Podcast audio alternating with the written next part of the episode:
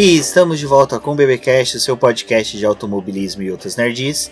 No episódio de hoje vamos falar sobre o review do GP da Inglaterra. E aqui comigo eu tenho a Débora Santos Almeida. Olá, amigos, sejam bem-vindos a mais este podcast. E bom, tomamos o chá com a rainha, Lewis Hamilton venceu, mas vamos falar mais um pouco sobre a prova no decorrer do programa. Exatamente, uma prova que foi bem britânica, né? Porque já tivemos já de início a Red Bull com uma pintura especial com, meio comemorativa ao, ao, GP de número 1007, com uma alusão né, ao 007. Bem como tivemos também, está no link do post, tem um vídeo na verdade no post, da volta que o Lewis Hamilton fez com o Sir Frank Williams. Acho que vale a pena ser assistido, é bem emocionante. Acho que outro ponto alto também que foi emocionante assim no GP foi a volta que o Kimi Raikkonen deu com a Alfa Romeo do Giuseppe Farina, né, que foi o primeiro vencedor de um GP de Fórmula 1. Então, duas dicas aí que estão no post. Recomendo todos assistirem, verem as imagens, porque faz parte da história tanto da Fórmula 1 a presença do Sir Frank Williams, como também a vitória de Giuseppe Farina no primeiro GP de Fórmula 1 realizada em Silverstone em 1950. Bom, amigos, como dito, vamos falar sobre o review do GP da Inglaterra, mas agora vai aquele nosso agradecimento aos apoiadores, a todos aqueles que contribuem mensalmente, né, para o boletim do Paddock, que auxiliam aí na sua manutenção. Como dito no GP da Inglaterra, nós teremos novidades. Uma delas é que a gente já está conseguindo encaminhar a nossa programação para poder criar o canal no YouTube. Então, é, em breve, eu acredito que aí já no começo de agosto, com o retorno dos trabalhos da Fórmula 1 após as férias, nós já vamos estar tá com o canal prontinho, com novidades para vocês. Então já fica o pedido aí para vocês de opiniões, críticas, sugestões do que vocês gostariam que tivesse no canal. Bom, mas como dito, vamos agradecer nossos apoiadores, né, que é o Ricardo Bannerman, Maia Barbosa, Eliezer Teixeira, Luiz Félix, Arthur Felipe, Thiago Bullet, Rafael Celone, Will Mesquita, Anthony Santos, Rogério Froner, Helena Lisboa, Cássio Machado, Carlos Del Valle, Bruno Vale, Eric Nemes, Bruno Shinozaki, Alberto Xavier e o recém-chegado Will Bueno. Obrigado a todos os nossos apoiadores. Vocês são extremamente importantes para a continuação desse programa e também para o desenvolvimento do boletim do Paddock. E vocês que estão escutando este programa, não deixem de conferir a nossa campanha no Apoie-se para que a gente possa é, trazer o canal no YouTube e outros planos que a gente tem para o BP. Atualmente é possível já a gente fazer o pagamento do nosso servidor, então esse dinheiro é muito importante para toda a manutenção do boletim. Exatamente, Débora. Essa manutenção do boletim que, como dito pela Débora, é muito importante. A gente está conseguindo aí manter no servidor, está tendo uma resposta muito boa. Então vocês fiquem tranquilos que o boletim ainda vai se prosperar muito. Outra dica e um agradecimento aí para quem realizou compras pelo link da Amazon do boletim do Paddock, nós já estamos tendo frutos, então muito obrigado. Então vocês aí que têm amigos que vão fazer aniversário, parentes que vão comprar coisas no site da Amazon, tem o link no post, também no site do boletim do Paddock, aonde você consegue é, acessar o, todos os produtos né, da Amazon e toda vez que você realizar uma compra, uma pequena parcela do valor que a Amazon já cobra do produto, então, seja, não vai ser cobrado nenhum acréscimo a vocês. Só o fato de vocês terem ido ao produto da Amazon pelo link do boletim do Paddock, nós já vamos receber uma participação da venda. Então isso já está sendo um bom auxílio aí para que a gente possa crescer cada vez mais. Um exemplo aí do nosso crescimento é essa cobertura que a gente realiza lá com os carteiros, campeonato realizado pelo Ricardo Bannerman. É, nós temos intuito aí até de aumentar mais nossas atividades dentro de cobertura de outros eventos. Temos corridas agora da Stock Car para comparecer, então fica uma dica aí para o pessoal que gosta de Stock Car, tem dúvidas, pode mandar, a gente vai nós vamos conversando com vocês. E uma dica também é, mesmo vocês não participando das corridas dos carteiros, dê uma lida nos nossos reviews, no nosso preview, acompanhem nas redes sociais o, o, o campeonato, é bem bacana porque é formado por amigos é, para amigos, entre amigos, e vocês que são ouvintes, eu acredito que todos sejam nossos amigos, então muitos aqui até mesmo já comparecem, já participam, é bem bacana, então fico muito obrigado aí a todos que têm esse carinho especial pelos carteiros, e também recomendo a vocês, procurem em suas cidades, em sua região, um campeonato de kart, participem, o, kart, o kartismo é a forma mais próxima que nós temos de nos é, conhecer o que os pilotos passam no dia a dia dentro dos, dos carros, né? Então eu recomendo muito a todos. É uma terapia. Eu até brinco que às vezes os 20 minutos que eu passo dentro do kart, para mim são essenciais para manter a sanidade mental durante o resto do mês.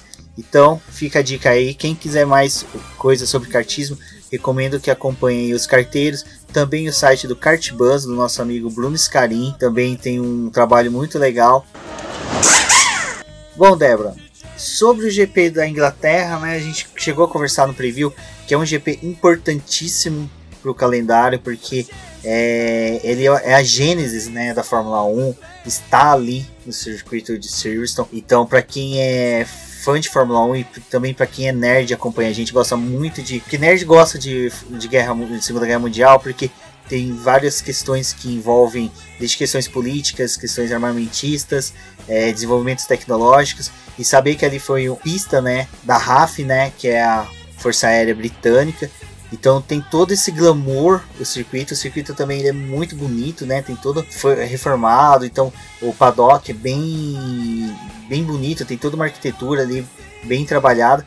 Eu acho que o importante do GP da Inglaterra foi demonstrado na pista, tanto nos treinos livres, né, que nós tivemos, que nós tivemos alternâncias de liderança, como também o próprio treino classificatório. Como a gente tinha falado no preview, a pista é extremamente importante para o calendário. Ela trouxe mais uma prova movimentada, mas durante os treinos livres a gente teve aquela percepção do que poderia acontecer na pista mas com relação a ser uma prova bem movimentada. Tipicamente inglês, né? Teve aqueles pingos de chuva durante os treinos livres. Não foi uma coisa que aconteceu para corrida e nem para classificação, mas a ameaça, né, de chuva é algo que fica pairando, né, na Inglaterra sempre. O primeiro treino livre, surpreendentemente, foi liderado pelo Pierre Gasly. Foi onde eles fizeram é, voltas rápidas, testaram esse tipo de configuração, até pensando na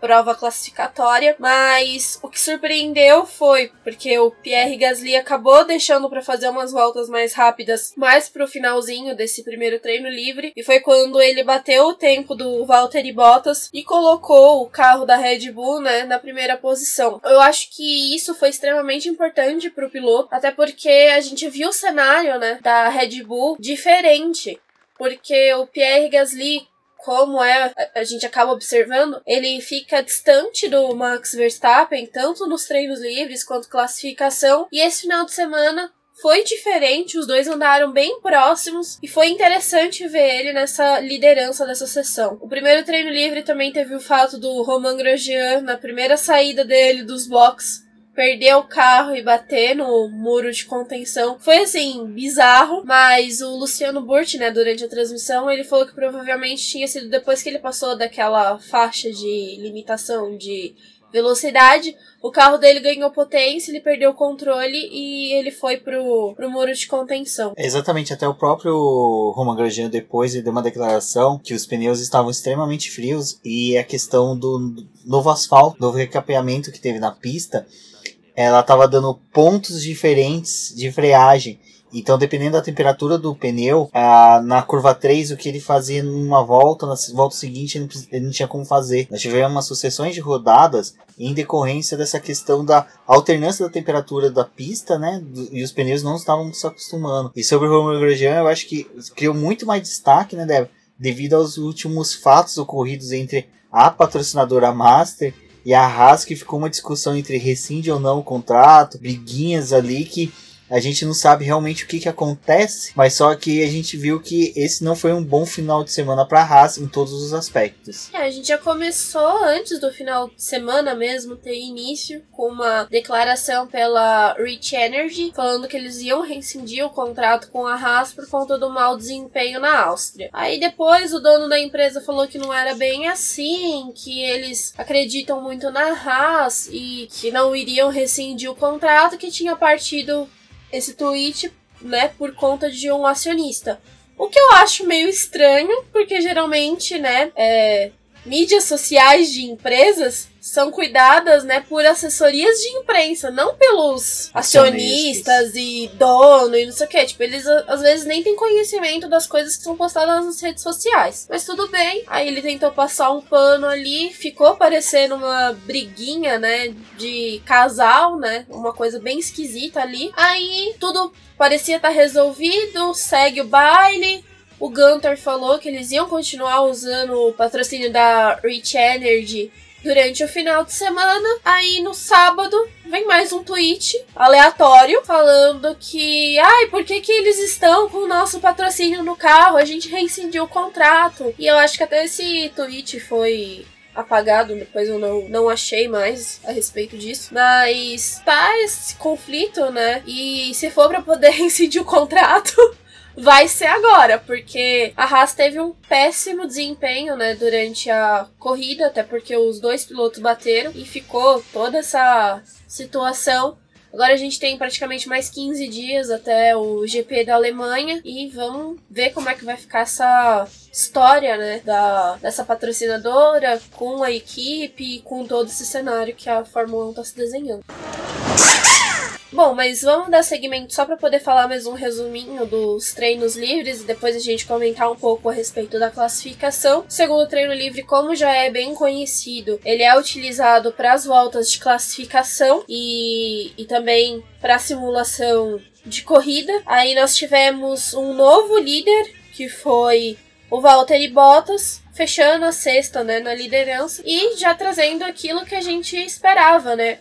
Uma Mercedes forte no circuito que é, né, considerado do Lewis Hamilton, mas a gente já estava desenhando, né, uma perspectiva para prova classificatória. A, a sexta-feira foi o dia mais quente que a gente teve desse final de semana. Quando chegou no sábado, as temperaturas caíram, a pista ficou. Os pilotos começaram já a identificar né, os pontos para poder fazer as voltas melhores, porque era uma coisa que eles estavam tendo dificuldade na sexta-feira, porque eles perderam um ponto de referência que eles tinham da corrida do ano anterior. E o terceiro treino livre ele foi bem atrapalhado, porque teve um princípio de chuva no começo. Então, para poder preservar o carro para classificação, os pilotos e equipes preferiram manter os carros no box e as voltas rápidas só foram acontecer da meia hora final da, dessa sessão. E esse terceiro treino livre foi liderado pelo Charles Leclerc, então a gente teve três equipes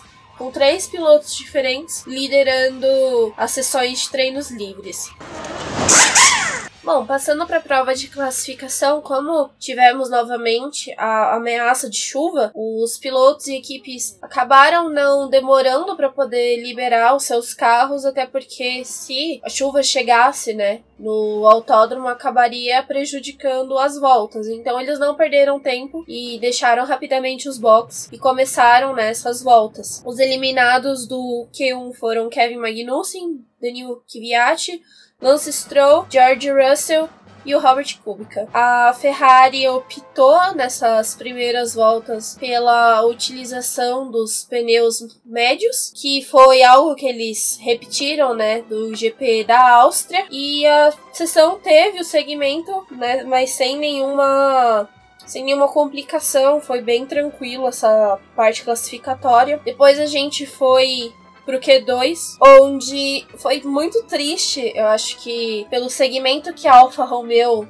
tava tendo, né, com os, as classificações, de conseguir levar os dois carros pro Q3 e tentar lutar por melhores posições na corrida, os dois foram eliminados. O Antônio Giovinazzi acabou ficando na frente do Kimi Raikkonen e os dois não conseguiram seguir para o Q3. Carlos Sainz também foi uma lástima, assim, ele ter ficado em 13 terceiro, mas isso também proporcionou com que ele tivesse uma boa prova, apesar de tudo. O Romain Grosjean e o Sérgio Pérez ficaram nessa parte da eliminação. Nós vimos os dois carros da Renault, que não era algo tão comum, avançando para o Q3, e mais um, uma sessão bem movimentada. A última parte, o Alexander Albon e o Lando Norris permaneceram um pouco mais de tempo nos boxes por conta de não terem dois jogos de pneus para as voltas rápidas. O Valtteri Bottas Bottas cravou 1.25.093. O Hamilton cometeu um pequeno, mas foi assim, um deslize muito pequeno na volta dele, o que acabou ocasionando para que ele perdesse a pole. E quando eles saíram, né, pela segunda vez dos box para poder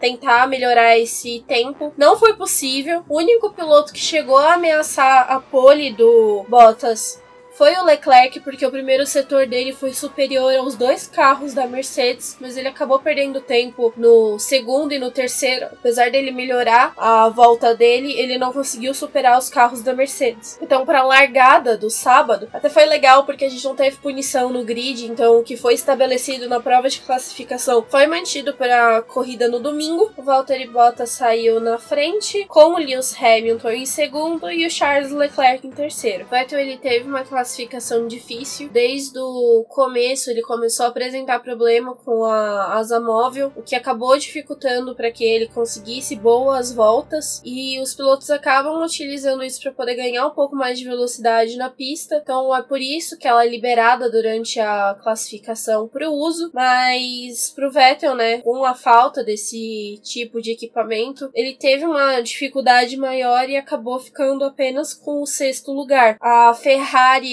optou por largar com os pneus macios, diferente da Mercedes e Red Bull, que ia sair à frente deles com os médios. É, à frente, né? O que eu quero dizer, é, a estratégia deles era diferente da estabelecida pela, é, pela Ferrari. Então poderia trazer uma dificuldade para corrida, né? Porque quem teoricamente está de médio, fica mais tempo na pista do que os pilotos que estão com os compostos macios. E foi assim a prova classificatória. Não teve punição nesse grid e foi o que acabou ocasionando, né, para poder trazer a corrida no domingo.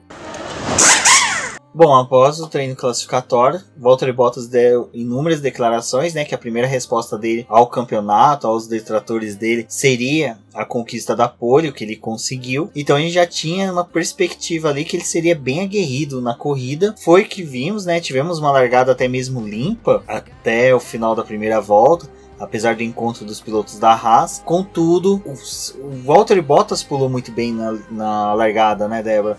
Ele teve um salto muito bom à, frente do Lewis Hamilton, conseguiu até fechar o próprio Lewis Hamilton na curva, então demonstrou que a briga entre os dois pilotos da Mercedes seria intensa durante a corrida. É, essa largada foi o que determinou a, o que a gente viu nas voltas seguintes, até porque o Bottas conseguiu manter essa liderança e o Hamilton ele queria vencer em casa, né? Então ele foi caçar essa primeira posição que ele não conseguiu obter na primeira volta. Foi um espetáculo as voltas do Bottas com o Hamilton, até aquele lance que o Hamilton tentou aplicar um X no Bottas e depois o Bottas acabou defendendo a posição e retomando o primeiro lugar. Foi ruim pela parte da transmissão que a gente não conseguiu ver esse lance do Bottas voltando para a primeira posição. Teve um corte abrupto para os torcedores. Acho que ficou marcado, né?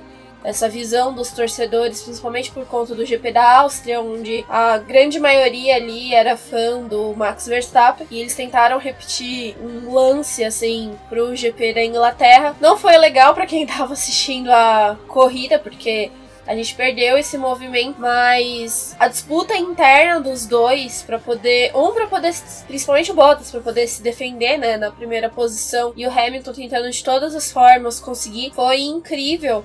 E principalmente porque foi um jogo limpo, né? Não teve. Ah, e um jogando o outro para fora da, da pista. Eles deixavam a, o espaço necessário para poder concluírem essa volta, então acho que foi bem legal a disputa desses dois. O interessante da disputa entre os dois é terem sido bem, bem limpas, né? Sem um se aproximar do outro de forma que pudesse levar um perigo de colisão. A disputa entre os dois foi interessante porque a gente viu um Valtteri Bottas muito aguerrido. Ele tinha um carro muito. Os ambos estavam com carros equilibrados. A gente via a disputa do dentro de curvas, algo que é bem difícil da gente ver, mesmo nas disputas mais mirabolantes do Verstappen e do Leclerc. Eu acho que a disputa entre o Valtteri Bottas e do Lewis Hamilton ficou marcada por isso por ter sido disputas limpas dentro das duas linhas mesmo da pista, é, sem toques e com carros equilibradíssimos. A gente via eles entrando em curva, saindo em curva em disputas, que olha, eu acho que todos os haters que tem da Fórmula 1 ter chegado nessa configuração do carro, são os carros que a gente fala malvadões, com pneus grandes, demonstrou ser excelente quando você tem disputa, quando você atinge o nível da disputa. Eu acho que não só isso, porque a gente viu o Bottas defendendo sem poder utilizar a asa móvel, enquanto Hamilton ele conseguia né, passar nos pontos de aferição abaixo de um segundo e ter esse auxílio da, da asa móvel para poder atacar o Bottas. E ali o Bottas ele estava sozinho, ele era o líder, ele não tinha como utilizar de um retardatário para poder defender a posição. Então essa forma de pilotagem dele foi bem aguerrida. E me recordou muito aquele GP da Inglaterra de 2014, quando Massa e o Bottas pularam na largada e ultrapassaram as duas Mercedes, em que o Bottas não conseguia chegar no Massa. Então vocês verem como a configuração atual dos carros proporciona realmente disputas excelentes quando você tem um traçado bom, que foi o que a gente conversou há tempos atrás sobre o Paul Ricard, em que você tem uma pista que tem 800 configurações possíveis e usaram a pior para a Fórmula 1. Silverstone ele teve uma evolução do traçado, como a gente disse no preview, desde 1950 e passou por seis mudanças, né, drásticas. Teve outras pequenas, mas mudanças realmente assim do perfil da pista foram grandes. A atual é excelente, a atual é maravilhosa, ela proporciona disputas. Eu acho que a gente chegou nessa corrida, voltando um pouquinho lá para Baku, né, com o cenário que a gente teve no ano passado, a expectativa para a prova desse ano era muito grande. E Silverstone, ele proporciona proporciona boas corridas mas não é uma pista que a gente fala tanto a respeito das boas corridas. Quando chega numa época da gente falar do preview ou de falar da pista, pouco se é lembrado das disputas que foram travadas lá. E a gente teve mais uma corrida excelente. Acho que tá pau a pau até mesmo com a prova do ano passado, porque foi incrível a desse ano e principalmente pela sequência que a gente veio, que o GP da França foi broxante, assim, se a gente for parar pra pensar, porque ele foi travado ali, não teve tantas surpresas. Aí a corrida da Áustria foi incrível já veio com aquela expectativa para que o GP da Inglaterra também fosse incrível e ele não deixou nada a desejar. E veja que a gente dissecou muita coisa agora só falando da disputa dos pilotos da Mercedes, sendo que para trás tava tendo disputa até no final do grid. A gente tava tendo as Haas disputando posições, as Force Indias disputando posições, as Toro Rossos e você vinha vindo tendo disputa de posições. Renault com as próprias. Com a Toro Rosso. Rosso. A McLaren. McLaren disputando posições. A McLaren, é, é, para quem é McLarista, tinha a perspectiva de quando estava tendo disputa entre o Max Verstappen e o Leclerc, na chegada deles, mas só que você sabia que mesmo com uma ultrapassagem não ia ser sustentada, mas você ter essa chance de ver uma equipe de meio de pelotão chegando nas de ponta em decorrência das disputas que estavam tendo na pista, é uma perspectiva boa para as próximas 11 corridas. O Lando Norris, né, ele teve uma boa largada, porque ele foi lá, cutucou os pilotos que estavam na frente dele. Foi difícil de tentar segurar, mas eu acho que o interessante foi justamente ele tentar. Ali foi uma tentativa e foi interessante, apesar da o resultado dele da corrida não ter sido tão legal, mas aí foi mais por conta de estratégia e afins, né? Porque a corrida teve aquele plot twist que tudo mudou, o cenário mudou, então foi interessante. A gente falou também, é, tava comentando a respeito dessas disputas e eu acho que essa foi a primeira corrida do ano que uma dobradinha da Mercedes não cutucou quem tá assistindo a Fórmula 1. Tipo, a gente assistiu, né, essas 11 provas até. A gente assistiu essas 10 provas até agora, apenas uma corrida com um vencedor que não fosse da Mercedes, várias dobradinhas da equipe, mas essa acho que foi a primeira prova que isso não incomodou, porque os dois realmente disputaram e quem estava atrás estava disputando também. E foi uma infelicidade que aconteceu por conta do safety car, mas tinha disputa na pista a todo momento. O Gasly e o Vettel, porque o Vettel conseguiu tomar a posição do Gasly na largada, né? Ele se tornou o quinto colocado Mas o Gasly veio pressionando o Vettel para poder retomar essa posição. Atrás a gente tinha o Leclerc e o Verstappen também disputando posição. E aquele bolinho foi se formando até que a gente teve um momento que estavam os quatro juntos disputando espaço na pista. Não, o que foi interessante, agora só retomando um pouquinho, é que você disse, né? Foi a primeira dobradinha da, da Mercedes que não teve mimimi chororô de que a corrida foi chata. Porque é uma coisa que eu venho falando há tempos. Se tiver disputa na pista, não importa quem é o vencedor no final da temporada. Eu acho que, salvo engano, o Burt ressaltou isso no, na transmissão. É algo que eu sempre falei tanto lá no Roda com Roda. Falo aqui novamente. Eu não acho ruim que seja o Lewis Hamilton campeão no final que seja a Mercedes campeã. Eu quero a disputa na pista, eu quero a disputa até a última corrida. E eu acho que pode ser que a gente tenha isso se o Valtteri Bottas continuar a ter a campanha que ele retomou nessa corrida porque ele não perdeu a posição por erro dele, foi por erro da Mercedes. Eu, primeira vez eu acho que a gente viu um erro da Mercedes questão de estratégia. Um erro gritante, que é uma coisa muito comum da gente ver a Ferrari fazer. Demais equipes todas fazendo, é. a Mercedes não. Mas é o que a gente pode dizer é que assim, Ferrari e a Mercedes são as principais. Então a gente acaba percebendo os erros que as duas têm, né? A Mercedes não, a estrutura dela é tão grande que é uma coisa que a gente falou em outros podcasts que a respeito dela ter uma visão de pista e uma visão do que tá acontecendo muito grande, que é uma coisa que falta para Ferrari. Ela não tem esse tipo de visão de olhar para todo o cenário e prestar atenção nos 20 carros que estão na pista. Não, eles só focam em um piloto e eles esquecem de todo o resto. E a Mercedes não, ela sempre trabalhou com todo o conjunto. Apesar de, de a gente já ter visto provas em que o Bottas foi completamente anulado pelas estratégias da Mercedes para eles poderem favorecer o Hamilton, mas mesmo assim, se você analisa mesmo essas provas, o, eles têm uma visão do, do grid inteiro. E retomando a questão do Bottas, que eu, que eu quero ressaltar é o seguinte: o Bottas realmente foi um, um diferencial na corrida. Foi muito aguerrida até a entrada do safety car. A disputa das primeiras posições criou um trenzinho que fez com que tivéssemos disputas. Eu acho que da primeira posição até a décima estava muito próximo. Eles estavam, acho que devia ter uma diferença de 4 segundos só. Então, se você for dividindo entre eles, dava poucos segundos. Então, assim. E foi uma coisa que você ressaltou quando a gente estava assistindo o começo da prova, foi a respeito do Bottas, né? Nas primeiras três voltas, ele formou um trenzinho atrás dele. Porque ninguém conseguia se mexer. Tipo, ele tava na ponta, o Hamilton tentando atacar, mas quem tava atrás estava grudado neles ali também. Só com o desenvolvimento da corrida que os dois se separaram do resto do grid, e aí sim foi formando esses bolsões de disputa mas as primeiras provas eles estavam ali colados um no outro. E, não, e foi interessante que a gente não teve batida, não teve colisão, exceto a da Haas, que eu acho que ali foi uma. Não, a Haas é um caso à parte. É difícil de comentar a respeito deles, mas. Durante os treinos no acidente do Grosjean, focaram a imagem no Pietro Fittipaldi. Eu sou um, desculpa Bruno Shinozaki, mas eu sou um grande fã dele, eu quero muito que ele venha. Uma porque ele já, até quando a Débora esteve no GP do Brasil, conversou com ele, ele mostrou um carinho aí pelo BP.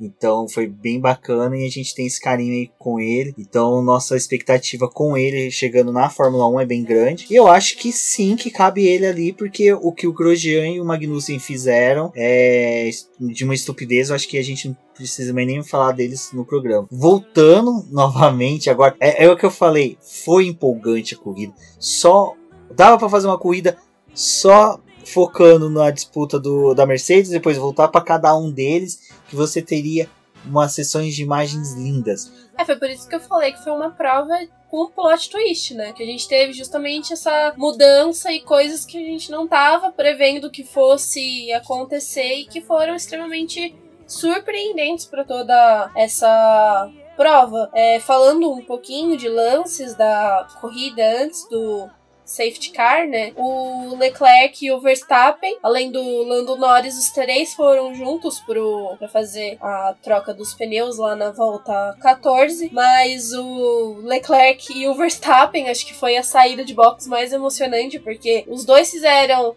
as trocas de pneus rápido e eles estavam ali disputando a posição e a Red Bull conseguiu jogar o carro do Verstappen pouquinho só mais pra frente do, do Leclerc. Os dois saíram juntos ali no pit lane. O Leclerc teve que dar o espaço pro Verstappen, né? Só que por conta dos pneus que estavam frios do Verstappen, o Leclerc conseguiu retomar a posição e foi muito rápido aquilo. Gasly também, que ele tava nessa situação de disputa com o Vettel, depois que ele conseguiu a ultrapassagem, né? Ele foi chamado para os boxes, isso foi na volta 12, que teve a disputa dos dois, aí na volta 13 o Gasly foi chamado para os boxes. Logo em seguida, a gente teve esse lance do Leclerc com o Verstappen. Agora, falando sobre Leclerc e Verstappen, é interessante a gente ter pautado já aqui, aqui pelo BP, tem o texto do Matheus falando por que, que o o Verstappen é o melhor do grid. Eu acho que ele chega a ser o melhor por causa das condições. Eu acho que o Verstappen de 2019, ah, o campeonato que ele está fazendo é muito semelhante ao que o Senna fez em 93. Aí vocês já vão falar, ah, o Rubens está fazendo comparação. A comparação não é dos pilotos, mas sim do campeonato. O Senna não tinha o melhor carro, o Verstappen não tem o melhor carro.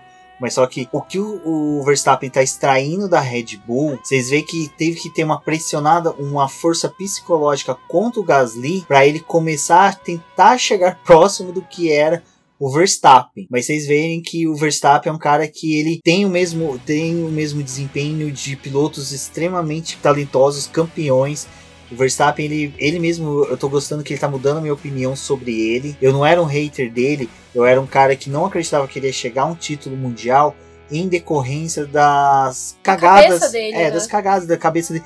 Mas hoje, naquele rádio do engenheiro falando para ele tudo que tinha pela frente, entre eles o Gasly, que ele teria que tomar cuidado para ultrapassar o Gasly, ele respondendo não, ao contrário, aquele momento você começa a pensar, esse cara tem garra de campeão e ele prestou atenção tudo no engenheiro falou, mentalizou tudo que ele teria que fazer e já soltou uma resposta bate pronta que foi sensacional. Então, o Verstappen nesta temporada, eu acho que ele está muito semelhante à temporada que foi do Senna 93, do que foi a do, do Mika Hakkinen em 98 contra o Schumacher. Eu acho que também é muito semelhante àquela temporada do Nico Rosberg quando foi campeão, aonde que ele tá sabendo trabalhar o lado forte dele, porque são pilotos que conquistaram títulos não tendo o melhor equipamento, Nico Rosberg tinha, mas só que era um Nico Rosberg contra um piloto que já era multicampeão, velocíssimo, que era o Lewis Hamilton. Então, o Verstappen, acho que essa temporada dele vai ser um divisor de águas dele. Ele é, tá sabendo Verstappen... liderar, o Verstappen tá sabendo liderar o campeonato dentro da Red Bull. Ele tá sendo um homem que faltou, eu acho que até comparando com o Daniel Ricciardo, era o homem que faltou nos campeonatos passados. Acho que o Daniel Ricciardo não tinha a personalidade de um piloto líder. Ele pode ser por causa do ambiente, possivelmente. Mas só que o Verstappen ele tá tendo um destaque de piloto líder muito forte dentro da Red Bull e torcer para que essa rivalidade entre ele e o Leclerc se perpetue e o Leclerc também consiga se tornar um piloto líder dentro da Ferrari ou agora, enquanto o Vettel não está tendo um bom desempenho, ou no futuro próximo, porque é uma boa perspectiva para o futuro. Verstappen, Leclerc, é lógico que nós temos outros pilotos vindo, chegando também, mas esses dois é aqueles que a gente já pode já projetar para um futuro para termos disputas excelentes dentro do campeonato. Eu penso a respeito do Leclerc que eu penso a respeito do Max Verstappen que nas temporadas passadas ele tinha um perfil de campeão por conta das voltas que ele dava, voadoras, por conta das corridas que ele perdia posição e ia recuperar isso era um perfil de campeão. Por outro lado, a cabeça dele não era de um campeão, porque ele tentava forçar ultrapassagens em pontos da pista que não era possível, e ele tentava, às vezes, arrumar um espaço ali onde não tinha. Foi por conta disso que a gente viu batidas dele que foram bem complicadas. É, às vezes a gente acabava uma corrida pensando, tipo, o que, que esse menino tá fazendo? E esse ano ele praticamente mudou uma chave ali que ele tá tendo realmente um perfil de campeão. E se você for para poder pensar, de uma temporada para outra nem foi tanto tempo, mas ele já teve uma grande mudança. Acho que a partir da primeira corrida, mas o destaque mesmo fica para a corrida que ele fez na Áustria, principalmente essa da Inglaterra, e a disputa do Leclerc e a do Verstappen foi de um crescimento muito grande, porque se você olhar uma pausa de 15 dias, é pouco, mas eu acho que eles pensaram muito a respeito dessa disputa. O Leclerc mesmo falou que ele não ia deixar mais barato, porque Ali na Áustria ele tinha sido muito conservador e por conta daquilo ele tinha perdido a posição, né? Ele deu o lado da pista que teoricamente foi errado, porque o Verstappen aproveitou que ele estava pelo lado de dentro para poder fazer a ultrapassagem. E nessa prova, os dois, por estarem extremamente próximos, mesmo assim, o Leclerc não deu a mesma espaço para o Verstappen. E não foi uma forma desleal. Foi os dois aproveitando a pista da melhor forma que eles tinham para poder utilizar. E o Leclerc, assim, o Verstappen falou: ah, ele tá é, me deixando com pouco espaço para poder agir. Mas não teve nada que fosse é, ruim ali. Teve toque roda com roda que foi sensacional. A disputa dos dois foi indo, foi indo, foi indo. E teve até um lance que foi parecido com o que o Bottas e o Hamilton já tinham feito, né, no começo da prova. Mas foi de uma grandeza, né? Muito bonita ali aquela aquelas ultrapassagens, né, dos dois. E aí depois a gente teve o lance do Vettel com o Verstappen, que ali não foi legal. Tipo, teve a disputa deles tentarem e o Verstappen tentando forçar para poder conseguir e o Vettel ali também, só que aí a gente teve o desastre que foi a batida, né, do Vettel enfiando o carro atrás do, do Verstappen. A gente até tinha pensado que tinha tido um break test, né, de do piloto acabar freando e o que tá atrás encher a traseira, mas ele não teve. O Verstappen ele só tava fazendo o curso da corrida dele normal e o Vettel acho que ousou um pouco mais por conta de acreditar que tinha o espaço necessário ali. Quando ele viu, não tinha espaço mais para asa e não tinha nem como ele sequer, né, arrumar uma outra forma de não conseguir, né, bater no Verstappen. Ali ele poderia ter acabado com a corrida dos dois. Na verdade, o maior prejudicado foi o próprio alemão. Sobre o acidente, né, sobre a batida entre o Max Verstappen e o Sebastian Vettel, eu acho que ficou bem interessante, principalmente pelo vídeo que o estagiário da Fórmula 1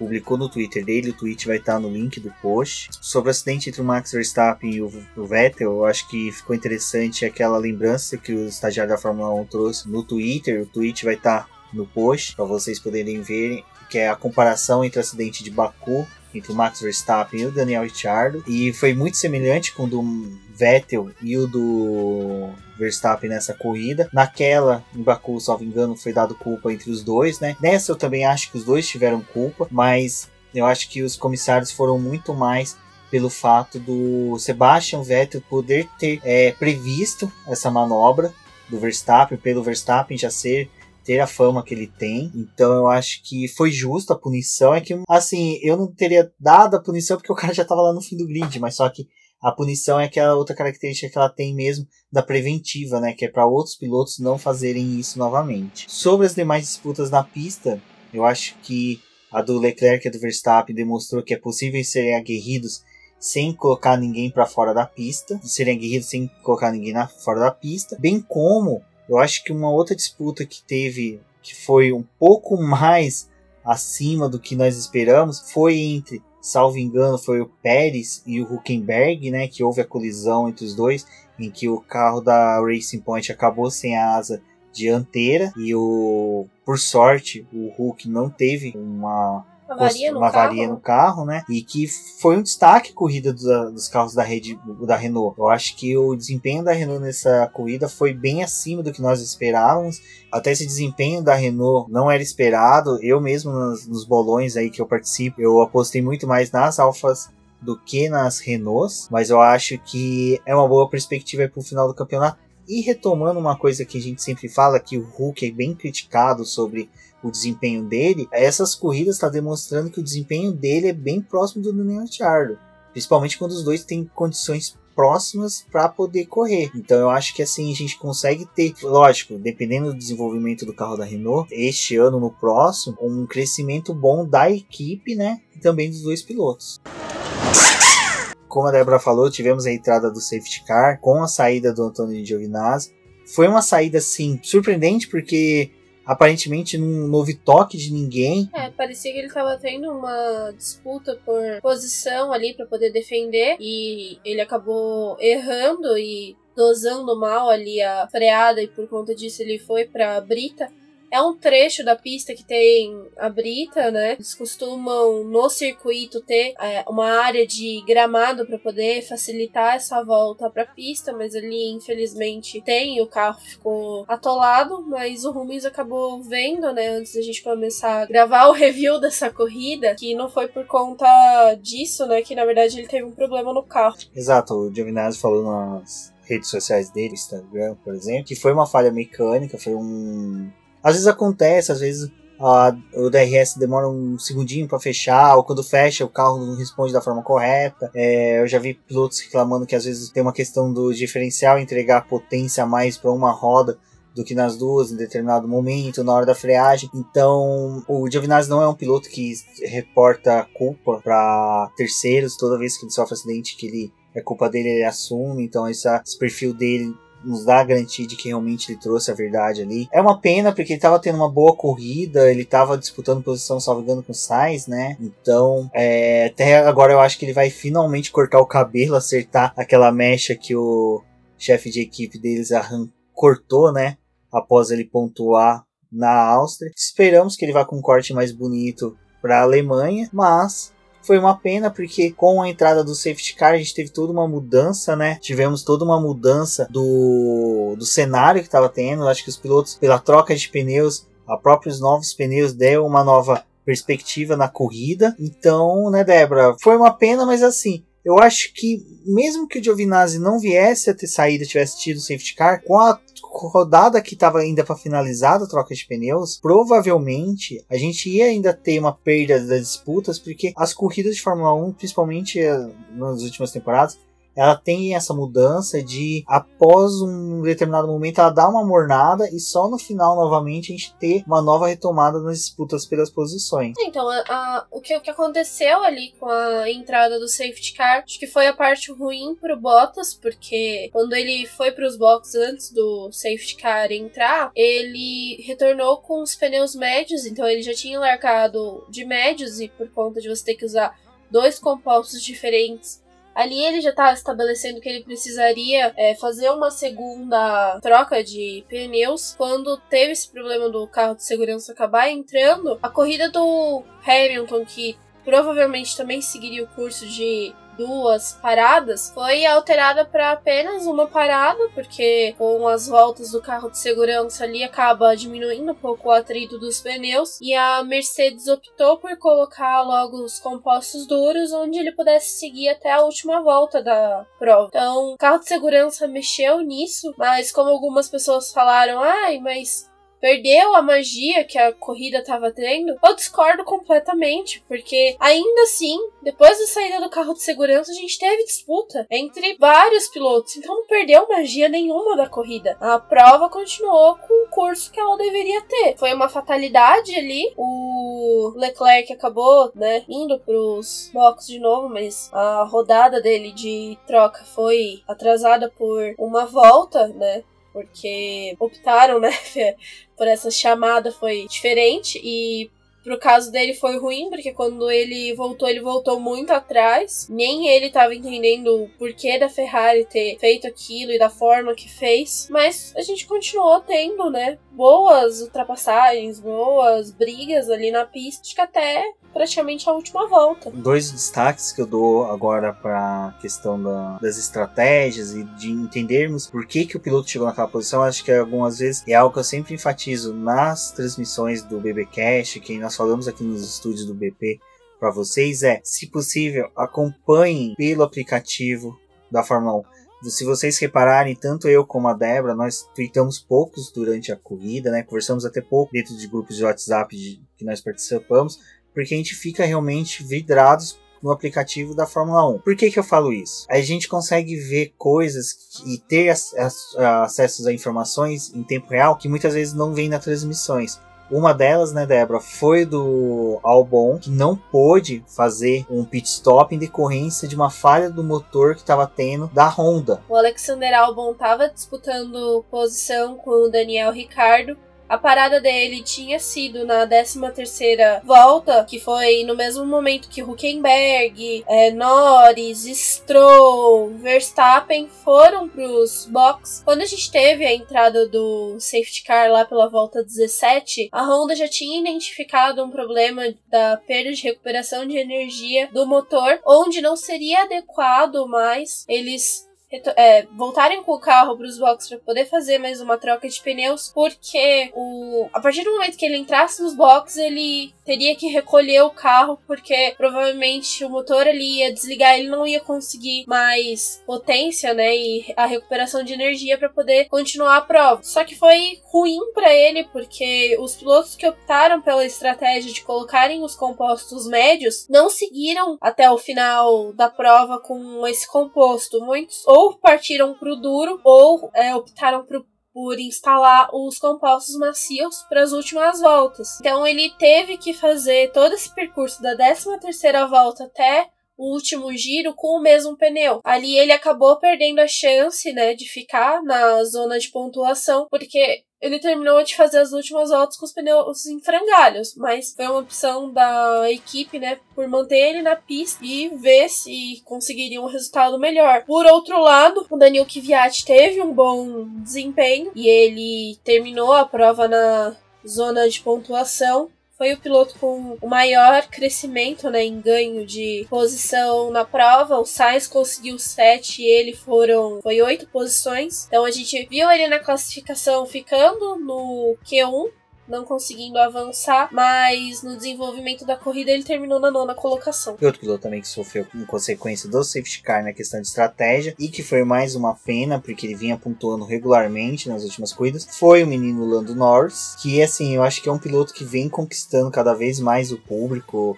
Ele ele faz parte da geração que tá chamando a Fórmula 1, né? Não porque a gente vê pilotos novinhos correndo, mas porque ele é aquele menino que traz a alegria, né? O Ricardo, ele é conhecido como piloto do sorrisão e super simpático, mas o Lando Norris, ele atua tão bem nas redes sociais dele, porque ele é bem comunicativo com os fãs, ele brinca, ele tira sarro de todo mundo ali na Fórmula 1, como também ele tá se tornando aquele piloto querido por várias, é, várias pessoas que acompanham e também acaba sendo um chamariz, né, para poder trazer outras pessoas para poder acompanhar a categoria. Porque faltava essa leveza na Fórmula 1. Exato. E o que é legal do Lando Norris é que ele sempre, quem acompanha ele nas redes sociais, ele sempre tira foto com, a, com os membros da equipe, sempre agradecendo a equipe. Então, ele é um piloto que ele tem uma característica muito bacana, que é dessa simplicidade, né? Apesar de ser um piloto extremamente rico, abonado, né? Ele tem todo uma, um aparato ali de auxílio que a McLaren recebe pelo financiamento por parte do pai dele. Mas eu acho que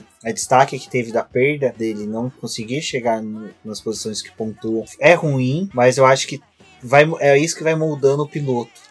Como a Débora disse, a questão do Leclerc no GP da Áustria, ter perdido a posição pro Verstappen ele já ter sido mais aguerrido, ter chegado até mesmo à frente o do Norris, a gente tava vendo ele com uma dificuldade na largada, né? Que acabava Era o calcanhar de Aquiles da McLaren estava sendo as largadas nas últimas corridas. E na Austrália ele já tinha feito uma boa largada e agora ele botou o carro ali para poder ameaçar, então também foi um ponto legal de crescimento dele. Eu entendi que na questão ali do Norris foi um pouco equivocada a estratégia da, da McLaren. Ele parou também na volta 13, colocou os compostos médios e na volta 35, na segunda parada dele, a McLaren acabou optando por colocar os compostos duros. E ali me pareceu uma escolha equivocada, porque na volta 13, talvez se eles tivessem optado por colocar os compostos duros, né, ele teria conseguido seguir até o final da prova e provavelmente ele estaria na zona de pontuação. Foi uma opção que o Nico Huckenberg acabou optando também na parada dele na volta 13, onde ele colocou os pneus duros. E em contrapartida, o álbum que teve o problema, ele tava com os médios, mas ali já não era uma boa escolha. Eu acho que, olhando assim, não foi uma boa escolha da McLaren para a corrida do Norris. O Carlos Sainz ele largou com os pneus médios, foi até a volta 20 com eles e instalou os duros. Então teve essa diferença de estratégia entre os dois companheiros de equipe. É bem parecida a estratégia do Sainz com a do Hamilton, né? E olhando agora, algo que foi bem interessante da corrida, tudo bem, teve a entrada de um safety car, mas você percebe que a corrida é bem disputada quando apenas Russell, Kubica, Vettel teve o acidente e o Pérez apenas vai. Russell, Kubica e o Pérez foram os três únicos pilotos a tomarem volta do líder. Então isso mostra como realmente foi uma corrida excelente. Quando você só tem três pilotos, o, o Pérez também teve que parar para trocar asa, então você já começa a perceber que realmente foi uma corrida típica e para um bom sentido, né? Quando apenas os dois pilotos da Williams teve tomaram volta. E acho que foi, né, um sentimento de vitória para Williams, né, nessa prova, que conseguiram terminar à frente de uma Ferrari e à frente de uma Racing Point. Olha Exato, aí que cenário. É, num cenário ainda mais catastrófico, conseguiriam ali até mesmo uma posição à frente do Verstappen, né? Então, é, foi bem. E até uma coisa que você ressaltou: a Ferrari do Vettel ficou muito mais avariada porque o Russell começou a distanciar dele e o Kubica começou a aproximar dele. É, ele foi bem Aí, surreal, né?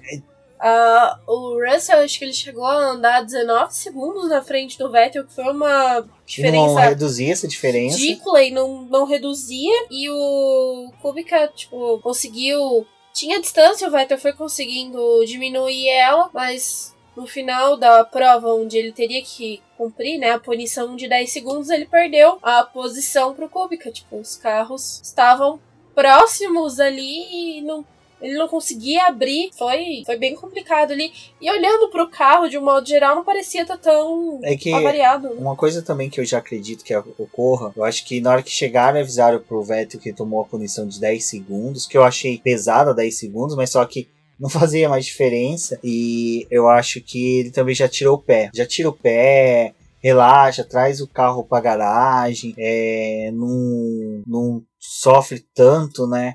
E o Vettel acabou a, a corrida e acabou numa posição entre as duas Mercedes e o Leclerc. Então quase que ele tomou volta do Leclerc. Então assim, o Vettel eu acho que é um piloto que ele merece todo o respeito por todas as pessoas. Ele não, ele não pode ser atacado como ele vem sendo muitas vezes nas redes sociais por haters, até mesmo por próprios fãs e pela mídia. É, ser um tetracampeão e passar dificuldade, tudo que ele tá passando deve ser muito difícil. Então eu acredito cada vez mais que o Vettel, eu acho que ele precisa de uma boa vitória numa corrida bem consistente para que ele possa retomar o ânimo. Eu acho que foi como aconteceu em 2015 quando ele voltou para a Ferrari, quando ele venceu na Malásia, ele se tornou um piloto totalmente diferente. As temporadas de 2015, 2016, 2017 e até metade de 2018 do Vettel foram temporadas excelentes. Vocês viram, a gente via o Vettel no estado puro dele.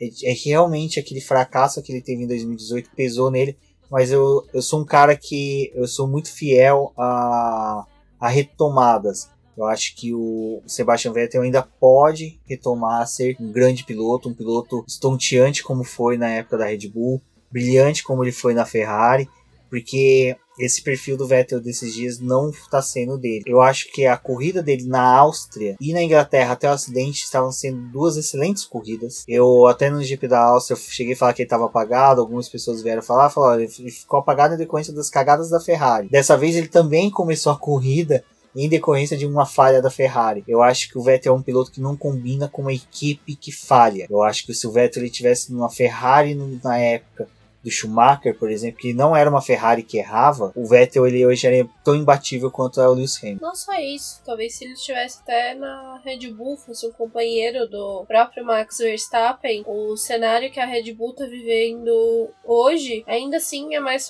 favorável do que a Ferrari proporciona para ele. E assim como acho que teve duas cenas que marcou essa prova, mas elas, assim, para mim tem como se fosse uma conexão. A primeira delas foi do Hamilton, né? Depois dele vencer a prova, ele pedindo uma bandeira. Ele até falou numa entrevista depois da corrida que ele queria muito uma bandeira para ele carregar no, no carro. Não era só uma questão de repetir algo que o Ayrton Senna fez. Para ele era muito memorável vencer no país e carregar a, a bandeira, carro, porque aquilo era uma imagem que ele ia carregar pro resto da vida dele. Ele até falou que Ai, muita gente deve achar que por eu vencer sempre, as vitórias não têm mais um símbolo, mas para ele essa vitória foi extremamente especial e foi como se fosse a primeira.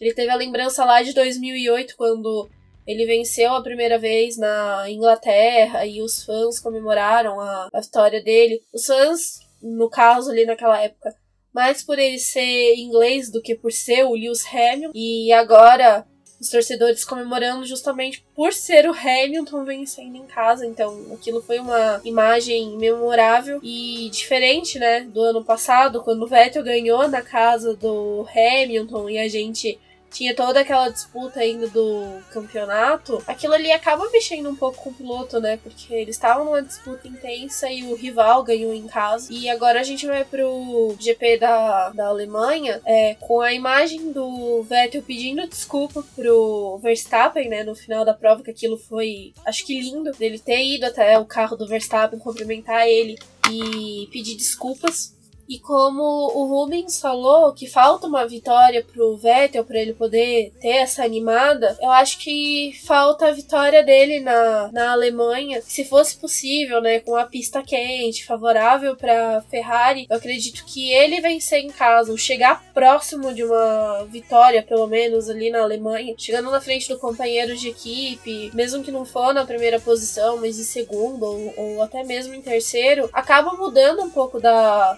da perspectiva do piloto. Então eu acho que seria legal a gente ver essa vitória dele em casa ou um bom cenário para ele na próxima corrida, assim como o Hamilton teve uma boa prova na Inglaterra. E sobre o Lewis Hamilton ter vencido na Inglaterra, eu acho que foi é bem representativo, até mesmo o país. Pra... A família dele tava ali também, né? Falou que os membros da família dele estavam. Acho que foi uma coisa que a gente acabou comentando um tempo atrás que o pai dele já tinha muito tempo que a gente não via ele nos boxes da, da Mercedes né? Sobre uma coisa sobre o Sebastian Vettel que eu acho interessante ressaltar é que o pessoal pauta muito que ele se perdeu, é um piloto que está em decadência. É, eu acho que o pessoal não se recorda que na época que o Sebastian Vettel estava brilhando na Red Bull, que ele conquistou os quatro títulos que ele vencia, corridas, quem estava passando pela mesma situação que o Vettel hoje era o Lewis Hamilton. Que o Lewis Hamilton, vocês se lembram, batia no Felipe Massa em quase todas as corridas, os dois chegaram a brigar. Tem aquela cena clássica do, Sebast do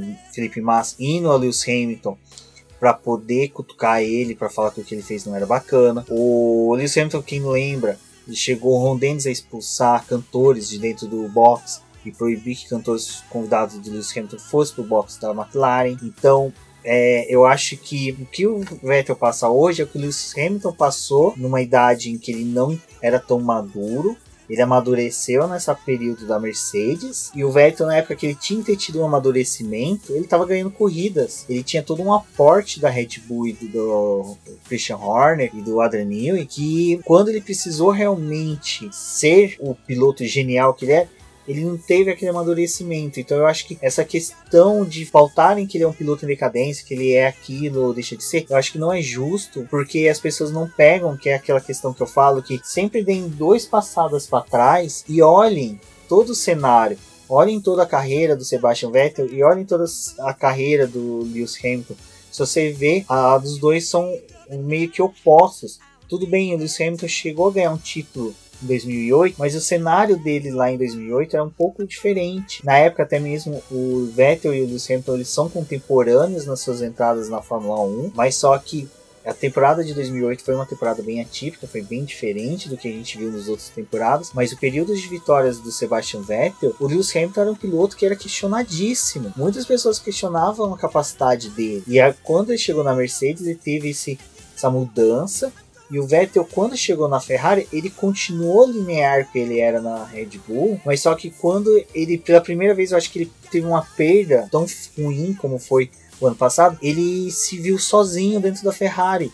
Porque a Ferrari ela tem uma, essa característica de ser é, apontar dedos, apontar culpados, é, deixar expostos feridas, que a Red Bull, de certa forma, o Christian Horner não deixava. Eu sempre pensei que o Christian Horner era um, era um chefe de equipe, que ele seria um dia da Ferrari, de uma McLaren, porque ele é um chefe de equipe tão forte que ele conseguia segurar o Vettel. O Vettel era, é uma força da natureza tão potente que ele precisa ter algo que segure ele que traga ele de volta para dentro do cockpit do carro de forma tranquila. A gente vê muita oscilação do Sebastian Vettel. Você vê que o Sebastian Vettel às vezes erra numa corrida ele é brilhante na outra. No Canadá, ele foi brilhante a corrida inteira. Ele segurou o Hamilton. Ele errou um momento? Erra, todo mundo erra em certos momentos. Mas só que o Sebastian Vettel, eu acho que ele falta realmente essa questão do alguém segurar toda essa força que ele tem para centralizar ele como piloto. É tipo como você tra transformasse toda essa potência que ele tem de piloto, de homem que ele é, dentro de um, de um, de um foco só que é de ser campeão que é o que hoje o Lewis Hamilton tem. O Lewis Hamilton, quando soltou o vídeo dele dançando com os afiliados dele, com as crianças, é um vídeo que demonstra que, que ele, toda essa força que ele tem do piloto se concentra quando ele entra no carro. Eu lembro que no GP do Brasil, eu me encontrei com a Rafaela do Garota da F1 dentro ali de Interlagos, da pista, né? Estávamos na invasão. E o que aconteceu? A gente conversando, né? Ela contou que o Lewis Hamilton ele não contou, encontrou com os fãs, tal, tal, tal. Algumas pessoas estavam criticando. Eu era uma pessoa que elogiei porque era justamente isso que estava acontecendo. Ele estava tendo foco, ele estava focando em algo. Mesmo já sendo campeão, ele queria ganhar a corrida. Então eu acho que o Vettel ele falta exatamente isso é alguém trazer ele a criar novamente o foco de ser um piloto tetracampeão que busca vitórias dentro da Fórmula 1. Vamos agora ao Mundial de Pilotos após o GP da Inglaterra, com Lewis Hamilton liderando com 223 pontos, Valtteri Bottas com 184 pontos, Max Verstappen se consolidando ali na terceira posição com 136 pontos. Sebastian Vettel com 123 pontos, 3 pontos a mais que Charles Leclerc com 120 pontos. Pierre Gasly vem sexto lugar com 55 pontos. Carlos Sainz em sétimo lugar com 38 pontos. Kimi Raikkonen consegue aí uma honrosa posição de oitava colocação com 25 pontos. Ou seja, praticamente uma vitória. Kimi Raikkonen tem de pontos. Lando Norris em nono com 22 pontos. A mesma pontuação que o Daniel Ricciardo da Renault com 22 pontos em décimo lugar. Agora, no Mundial de Construtores, a Mercedes é a líder, né? Com 407 pontos, seguida pela Ferrari com 243, Red Bull com 191, a McLaren em quarto com 60 pontos, uma boa diferença para a Renault, que é a quinta colocada, com 39 pontos, a Alfa Romeo pontuando mais uma vez, só que agora somente com Kimi Raikkonen. Em sexto, eles possuem 26 pontos, a Racing Point em sétimo com 19, Toro Rosso em oitavo também com 19 pontos, Haas em nono com 16 e a Williams em décimo com nenhum ponto. Ou com nada. É uma pena, né? Torcemos aí para que algo ocorra dentro da equipe, para que ela possa voltar a pontuar. Acredito que nessa temporada será bem difícil, mas que ela consiga aí bons resultados para 2020.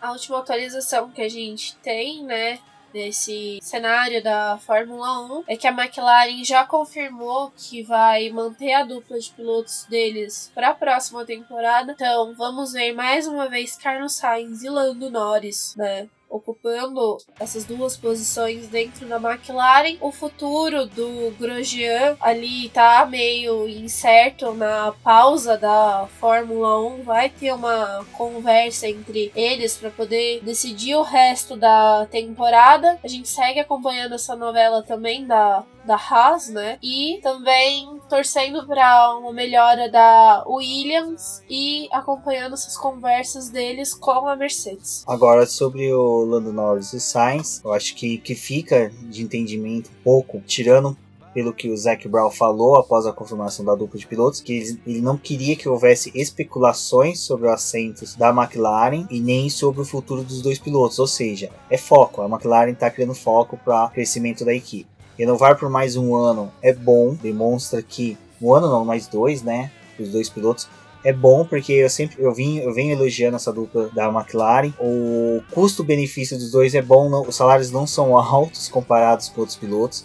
Então até para a McLaren que é uma equipe que ainda tá buscando um patrocinador master, tá tentando, tá buscando esse tipo de crescimento, até mesmo financeiro para a equipe. Ficou bem legal, ficou sensacional a confirmação dos dois. Sobre o Grosjean, é uma pena, eu sempre eu gosto muito dele, mas eu acho que tem uma hora que a gente tem que parar mesmo e refletir o quanto que manter pilotos como o Grosjean em campeonatos tanto de Fórmula 1, Stock Car, kart, pilotos que são perigo em pista, que batem em outros, lesionam, mas são mantidos entre os demais apenas por camaradagem, amizade, é ruim, não é uma coisa legal. Então eu acho que é uma coisa para a gente pensar em todos os âmbitos. É aquela coisa da maçã podre dentro do ambiente de trabalho, né?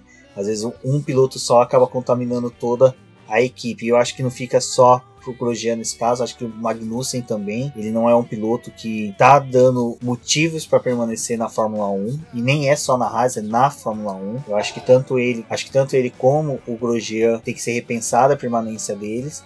E o mesmo se dá ao Robert Kubica, porque uma coisa que a gente sempre falou é que a Williams ela precisa de dinheiro e o que está acontecendo esse ano com a equipe não vai atrair investidores, não vai atrair patrocinadores master, que é o que a equipe hoje precisa. A Williams ela tem o mesmo perfil de patrocinadores que a Haas, que são empresas que existem no papel, tem sites, tem tudo, mas não há produtos no mercado. A própria Rocket lá que patrocina, salvo engano, ela estava com previsão de lançamento de celulares, mas até hoje não tem. Então você vê que é uma situação ruim até para a própria equipe arrumar dinheiro e com resultados ruins não atrai investidores. Então eu acho que seria interessante aí a Williams repensar toda essa questão da permanência do Robert Kubica, né? Eu acho que aquilo que a, que a gente falava um tempo atrás de que poderia ser uma equipe B de uma Mercedes, eu acho que poderia ser repensado pela Claire Williams, não ser uma equipe B ao ponto de ser semelhante ao que é a Toro Rosso, né? Ser um capacho, mas ser uma equipe B um pouco parecida do que até mesmo é a Alfa Romeo, né? Vamos pôr dessa forma em que ela tem uma autonomia tanto de desenvolvimento de carro como também de performance dos pilotos, escolha dos pilotos. A gente viu essa distância da Haas para Ferrari, né? No momento em que a Haas falou que não queria um dedo da Ferrari dentro da equipe. E no começo da temporada a Haas era uma, um tipo de equipe e agora ela tá se desenhando de outra forma, onde ela se assemelha mais com a Williams com esse desempenho precário que ela tá tendo do que o a Alfa Romeo que a gente poderia dizer que se assemelha mais à Ferrari na questão de poder disputar, ter ali um espaço no grid e a, a Haas tá perdendo, né, com o passar das provas. Então, até que ponto não ter influência da, de uma equipe grande, né, dentro da, dos seus boxes traz uma grande disparidade dentro do campeonato. Então é isso, pessoal. Sobre o GP da Inglaterra, acho que o papo foi gostoso, a discussão vai permanecer ainda. Tem muito a se conversar até o GP da Alemanha. Se preparem que teremos sim o preview do GP da Alemanha, né? Com todo carinho aí ser disponibilizado para vocês na semana da corrida. Fica uma dica a todos, tem os textos da Débora referente à corrida.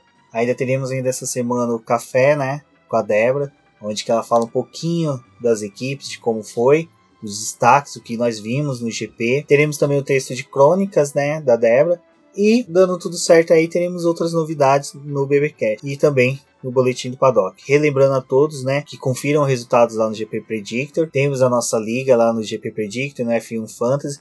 Verifiquem as posições de vocês. É uma disputa bem legal, bem emocionante. Tá bacana, tá tendo bastante adesão aí, as participações está sendo bem legal dos demais ouvintes. Também fica sempre aquele nosso convite, né, para que vocês conheçam nossa campanha no Após, para que vocês conheçam, né, nossa campanha de financiamento contínuo e coletivo do Boletim do Paddock. Esse financiamento aí está auxiliando a gente na manutenção do site e no seu crescimento dentro aí dos demais sites que noticiam automobilismo no Brasil. Eu sou o Rubem GP Neto, agradeço a todos, um forte abraço e até a próxima. Obrigada a todos que utilizaram a hashtag Fórmula 1 no BP, continuem utilizando ela no decorrer da semana para poder comentar coisas a respeito sobre o GP da Inglaterra e também sobre a corrida da Alemanha que está para acontecer. Eu sou a Débora Almeida, no Twitter como The Flowers e até a próxima.